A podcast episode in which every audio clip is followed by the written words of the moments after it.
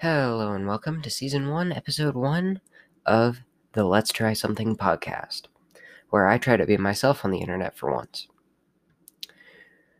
Today, I'm going to be uploading a little podcast, probably under five minutes, on sort of a view that I have on maturity. This is one of those views where people, you know, they haven't had the same reaction that most would to something a 16 year old wrote, so we'll see how it goes. I wrote this originally as a TikTok script, so just keep that in mind while I'm reading it.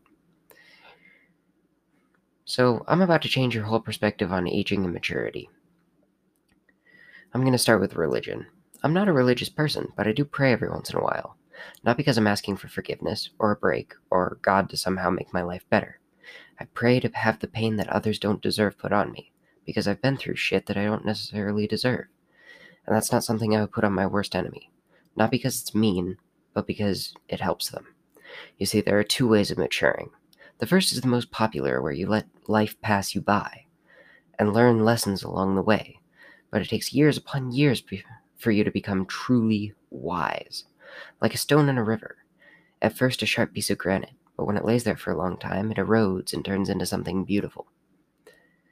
But by asking for pain and taking it on, you turn yourself into a metal ingot at a blacksmith. Every blow of the hammer hurts like hell, but once it done, but once it's done, it will be a beautiful sword for many years to come. So remember this TikTok whenever you're going through hardship, and just know that it's shaping you to become the beautiful person that you'll become. I don't know.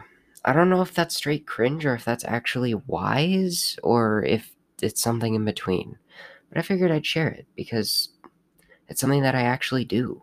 Like this is just me putting what I do on a piece of paper, um, and sort of my thought process on a piece of paper. And it feels weird sharing that on the internet, but eh, whatever. So there's episode one of season one of the Let's Try Something podcast.